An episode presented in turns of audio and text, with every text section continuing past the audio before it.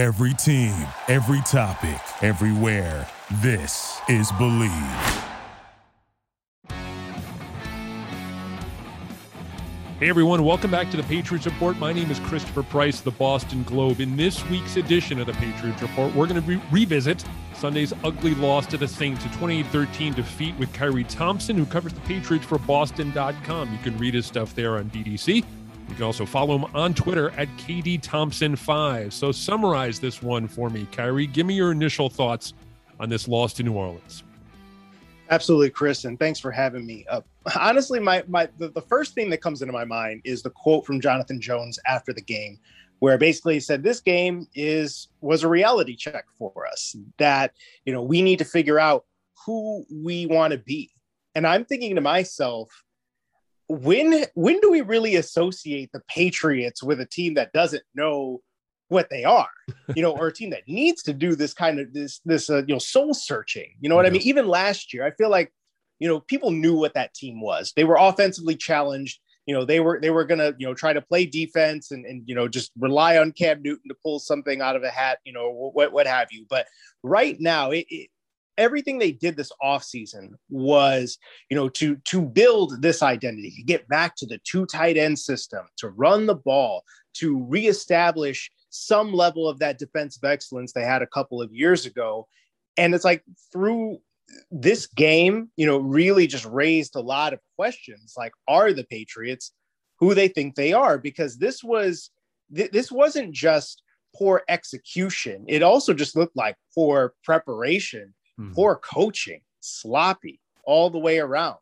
And that is very concerning for a team that I, I think imagine themselves in a position where you know we're going to go with Mac Jones, who's going to take care of the football, and you know we're going to stay in games, and you know we have a shot at making the playoffs. And I feel like you're looking at this team right now, like, is is that really who you think you are still? Yeah, yeah, no, that's true. That's true. I, I will say this today for for most of the first three plus quarters, I thought the defense played relatively well. And I'm putting on my quote fingers here when I say relatively well but the offense really did them no favors. The early picks, they, eh, they they really didn't set them up for success. But the Saints only had that one long drive in the early going, of course, but the defense could only ultimately hold together for so long. They ended up giving up that late touchdown. What are some of your thoughts on the defensive side of the ball and where they are right now? It's interesting because, you know, again, like we heard um, you know, Davon Godchaux and, and, you know, several of the the front seven guys say that you know there was so much emphasis on stopping the run, stop the run, have fun. Well, they gave up 150 yards plus to a Jets team with no running backs you've ever heard of. And then this week they followed that up with 143 yards given up to Alvin Kamara and the Saints.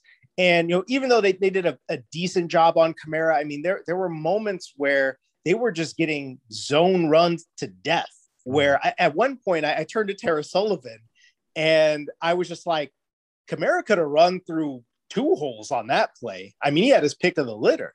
And, and so I think that there, and, you know, another thing I just thought of, I didn't notice Dont'a Hightower at all yeah, in this game. Yeah.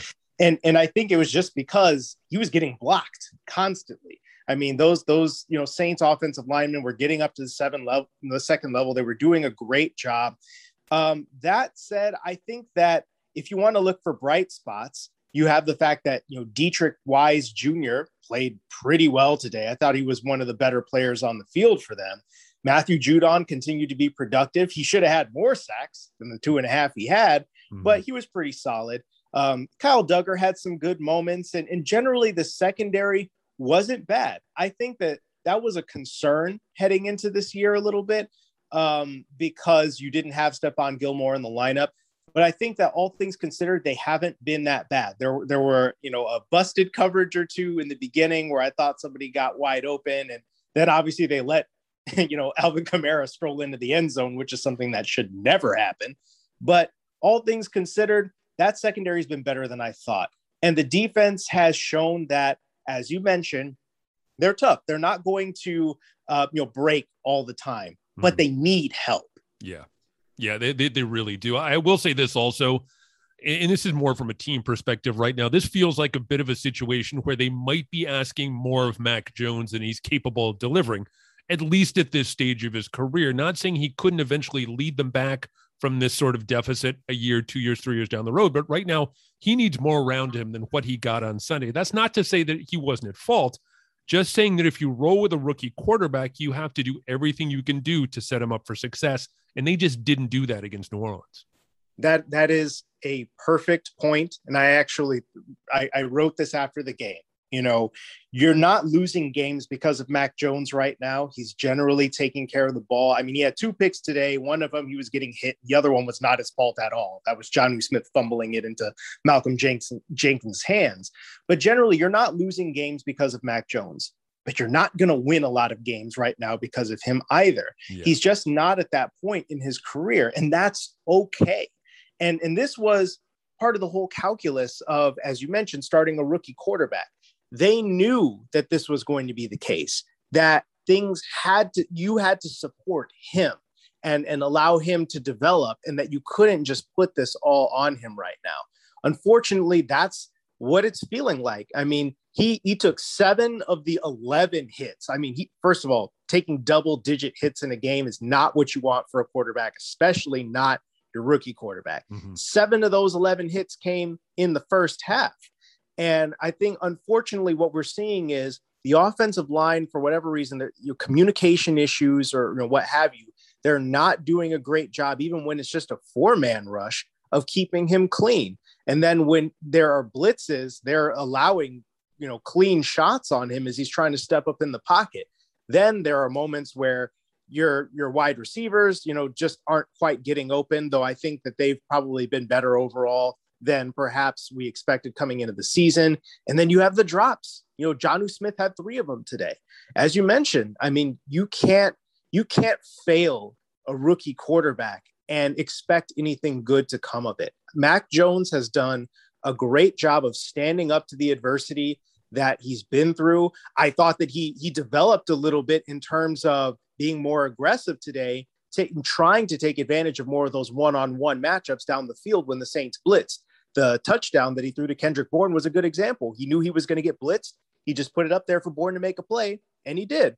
So there are little bits of growth even amid the chaos. But if you want more growth, then allow him to operate under less chaos. Mm-hmm. Yeah, no, that's a, that's a great way to put it. I'm wondering how much you bring up the offensive line situation, and I'm wondering how much of it is, and I don't want to call it a domino effect, but because of the loss of Trent Brown, maybe some of the guys along the offensive line are being asked to do a little bit more than they would do traditionally. What happens? I mean, what what do they do going forward now if Trent Brown is out for another week, two weeks, three weeks? What's the situation there?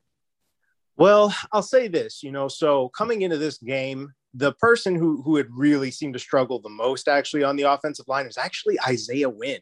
You know, he had seven pressures given up coming into this game, and like a third of all the pressures that had given up more than either Yasir Durant, you know, and Justin Herron combined. And so it's like it's not just the right side.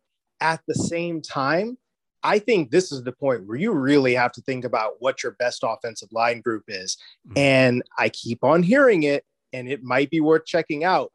Putting Michael Onwenu back at right tackle and letting Teddy Karras come in at, at, at left guard because you can depend on Ted Karras. And Onwenu showed that he could handle right guard or he could handle right tackle just fine last year. And I he's just a better offensive lineman than either Durant or Herron. So I don't want to pin it all on them, of course, but at this point, you got to put your best lineup on the field, especially when you have a front coming up in in in the Bucks. They blitz more than any team in the league, so you need to have that that straightened out. So I I would be very curious to see if we're finally going to see them bend a little bit with that because what they've gotten from the right tackle spot with Trent Brown out has just not been good enough. I think the biggest worry in that situation would be something happening to Karras because he's not he's not one of your best offensive linemen, but he's probably your most versatile, at least at this point, or one of your most versatile offensive linemen. I, have always long maintained that you need guys like Ted Karras on your offensive line if you're going to want to win football games because he can play a lot of positions. He's cost effective. He's a good locker room guy. He checks a lot of the boxes. But but it, it is. It's going to be interesting to see that you know if they make that decision to kind of shuffle things up, who ends up where.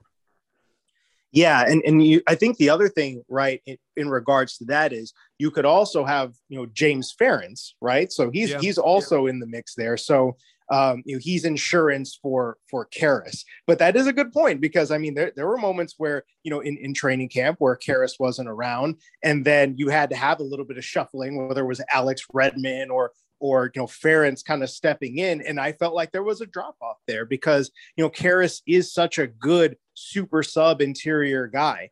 Um, I I feel like you know I would feel good about trusting him to to step up there, and and that I think that he's played with all of these guys, so he knows you know how uh, how the communication works, and and maybe he works a little bit better with Isaiah Wynn and gives him some of that help in terms of you know when when guys are coming at you when they're looping when you're stunting you know you know that at least one guy knows who he's taking what happens to this offense if James White isn't able to go for the next, you know, however long? I mean, if this hip thing ends up being a long term thing, short term thing, whatever the case may be, let's just even look at it from a week to week situation. Who is a guy who might be capable of stepping up? Is it JJ Taylor? Can you expand the offensive options a little bit and, and look at a guy? I don't know, like, you know, if you, you could ask, uh, you know, Damien Harris to be more of a presence, pass catching presence out of the backfield, or that might be too much really on his plate at least as it stands right now. But but White for me over the first two plus weeks was probably their most dependable offensive option. If you don't have him, how does this offense change moving forward? You really, you really hit it. I mean, and, and I and I agree with you. I think that he was arguably the best offensive player that they had. And I think that without him, I mean, we saw what some of the the issues can be, right? So you had, you know, between the two of them, uh, JJ Taylor and Brandon Bolden had one rushing yard on four attempts. And then I think it was something like they, they had like 26 receiving yards or something like that combined between them, even when they were, you know, going to the pass late in the game when they got down. And that just simply isn't good enough. I think if you're looking at skill set, um, it's probably a blend of, of Bolden and Taylor, but I feel like I, I almost am more interested in what Taylor can do because yeah. I think he's a bit more explosive. Um, I think they tried to get him a little bit more involved in the passing game today, and it just didn't really materialize.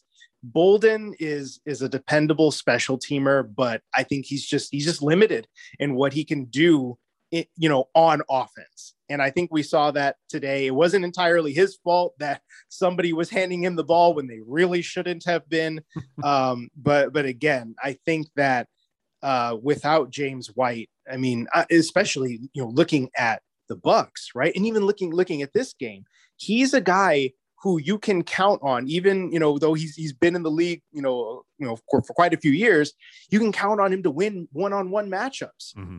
I don't know that you can count on any one of those other running backs to win a one-on-one matchup with a linebacker and just and just make a play in the open field. That to me is is a massive problem. And I think that probably what's going to happen is this is going to put more on Jakobi Meyers' plate, more than likely, hmm. because he is Mac Jones's security blanket right now. And James White is arguably, you know, maybe maybe the second one. But I think that this is, you know, could result in him forcing the ball towards Meyers even more. Hindsight's always 2020, but when you look at the White injury and you look at this, you know, Stevenson's issues, uh, you you sit here and you say, well, maybe you don't trade Sony Michel. You know, you know, maybe yeah. maybe this is a guy who you know he didn't have the pass catching skills, obviously that James White has, but maybe he's the kind of guy who, at least in the short term, could have gotten you through a situation like this when you you know you have two backs that you just can't turn to. The other thing too, I think in this situation, I'm going to be interested to see, and obviously the skill set is way different between Stevenson and White. But if we see Stevenson start to get more reps moving forward, just out of you know pure necessity than anything else at this point. Yeah, and, and you know what? I think that as you're saying that, the thing that, that Stevenson is going to have to show, I mean, obviously there's the ball security part, you know, he can't fumble, but he's got to show improvement in in pass protection. And I think that that's you know, uh, on a broader point, even, I think that's something that even Damien Harris, you know, in allowing a sack on Mac Jones today. I mean, I saw, you know, Mike Giardi, you know, mentioned that perhaps, you know, Mac Jones set a little bit deeper on his drop than Harris was expecting. But you've seen this on a couple of occasions where you got a play action fake and the running back is coming up and they know that there's, you know, potentially going to be somebody there, but they can't adjust quickly enough to make the block and it's led to sacks. And I think that's an area where you're also going to miss James White. You need a guy to stand in there and pick up the blitz. Mm-hmm. And so that, I mean, if, if Stevenson can progress in that, then I think we might see maybe the, the healthy scratches, you know, start to reduce, especially if, if White is gone. I feel like he would be an interesting wild card in this because he can catch the ball out of the backfield and he's got a little bit of elusiveness and juice. So I mean, as unfortunate as it is to think of it in these terms, I think that this could be a really interesting opportunity for him. Regarding Michel, I mean, I, I wonder how much he could have done in this game or, or, you know, or how much they would have allowed him to do, rather, I should say, because they phased Damien Harris out of the game pretty quickly when things weren't working on the ground. They could have run him more, but you know, even when the game was still kind of in hand, they were just like, nope, we got to go to the pass. So this was probably a game where they might have ended up shelving Sony Michel too. But it, it's worth wondering because I think he showed a little bit extra in the passing game than we were expecting.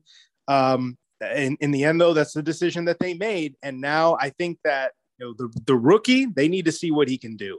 Um, they need to get him up to speed. Ultimately, what was the biggest surprise for you when it came to Sunday's loss? the sloppiness all around every phase and you know we, we mentioned this kind of in the open right but you know from from the offensive line you know just not having the communication down the coverage breakdowns that allowed um, the big you know kenny stills catch and then you had uh you know the the Kamara touchdown that was too easy Jonnu Smith's drops one of them resulted in six points for the other team Jake Bailey you know, another kickoff going out of bounds. And yeah, that, that was a surprise. That was a surprise. Yeah. And then two mishit punts that ended up in touchbacks. And, and then of course you you also you had the blocked punt, you had penalties on the punt team, you had them give up a 25 yard return to Deonte Harris, which they did not want him touching the ball at all and he got an opportunity and he set up a touchdown drive. So I mean, it's just just really in in no phase of the game today, could you say that they looked smooth, efficient, or even like consistently competent throughout the entire game? And I think, again, right, like for there to be mistakes, you know, or like one, you know, unit doesn't quite have it going, right? I mean, some that just happens, right? But for every unit to look like that, that was really surprising to me. It really was. I, I, I, let's move forward here. Ultimately, really, this is my probably my last question here. Setting aside all of the Tom Brady related drama, and as we sit here right now, the Bucks have lost to the Rams, so it's going to be interesting to see how Tampa Bay responds next week against New England. You know, the fact that Brady's coming back, Gronkowski, Antonio Brown, all of the Patriots related baggage. Let's set it to the side because there's going to be enough of it over the course of the week. Is this team, are the Patriots ready to face, even at home, the defending Super Bowl champions? Probably not. Um, and, and I mean, it's like they, they might show us something, uh, you know, in, rebound because this is a veteran team, right, at, at its core. And they've got guys who have been around the block and they've played in big games. But again, to have this kind of performance before the, you know, you know, the, the, the game that's circled on everybody's NFL calendar, like I just, you can't have that. And, and I think that the thing that's really going to be interesting is, you can score on that defense. I mean, uh, through three games, you know, the, the Bucs have given up points and, and they gave up four touchdown passes to Matthew Stafford. I mean, they're blowing coverages too. They let DeSean, you know, Jackson, you know, roam wide open for a 75 yard touchdown. So it's like if if the Patriots offense, you know, we're, we're able to be on, it's like they could probably stay in this game. The problem is, again, what did you see in week one? You know, against, you know, heavy, heavy blitzes. The offense wasn't very explosive. And Mac Jones is going to get hit a lot again, probably. And then on the other side of the ball, I mean, who do you take away? Right? They they have so mm-hmm. many they have so many weapons. And I think this could be the instance where Tom Brady just knows what they want to do on defense. I mean, obviously you could say the reverse, right? Like they know him very well, they know Gronk very well, but I don't they don't have the the 2019 defense here. you can have that secondary if if you want it. And I feel like the Bucks have the weapons to exploit it. And then obviously you have Gronk, who is you know looking a little bit more like his old self to start the year. Who who's going to stop him? So I think that this is setting up to be a rough one next Sunday. And you know, at the same time, this is the NFL. Anything could happen. Could be Mac Jones's coming out party, you know, where he throws for 300 yards and lights it up. But the reality of the situation is that that's probably not going to happen, and the Bucks are gonna are gonna walk out of this one with a win. This feels like an opportunity. I'm not, I'm not, and this is a, a big stretch here, but this feels like an opportunity for this team to have an on to Cincinnati moment where where look, everyone's counting yeah, and this is maybe what Belichick is telling them this week or going to tell them this week. Look, everyone's counting you out. You have no chance. You know, look at these odds. Look at what people are saying about you. Let's draw a line in the sand here. Let's see what you have, you know, character wise. So I, look, I, I, do as we sit here right now. I, I think the I, I think I saw the Bucks installed as something like a seven point favorite which feels about right. But you know, who knows? It, it is. It's going to be interesting to see. Like you said, this is the NFL, and this is how you know the, things kind of all, all, all shake out moving forward. I, will say this: it's going to be a fun week to cover the team. I, I think it's oh, going to yeah. be interesting. I think there's there are a lot of different possibilities here when you look at this game and you look at the angles again, setting aside all the Brady Gronk stuff. What are some of the things that you're most? I guess this is my last question. What are some of the things that you're most excited about this week when it comes to covering this game, the angles, and then once you dive into the numbers? I think it'll be interesting to see uh, again, right? When I when I watch this game, how did Mac Jones respond to you know some of the pressure that was thrown at him this week? And are there going to be opportunities for him next week to once again take advantage of some of these matchups and be more aggressive? Is this going to be a situation where you know you get you got the, the the old guy you know versus the new kid? Is he going to be you know, motivated to, you know, kind of show something and be like, hey, you know what? Like, I'm arrived. This is my team now. This is my house.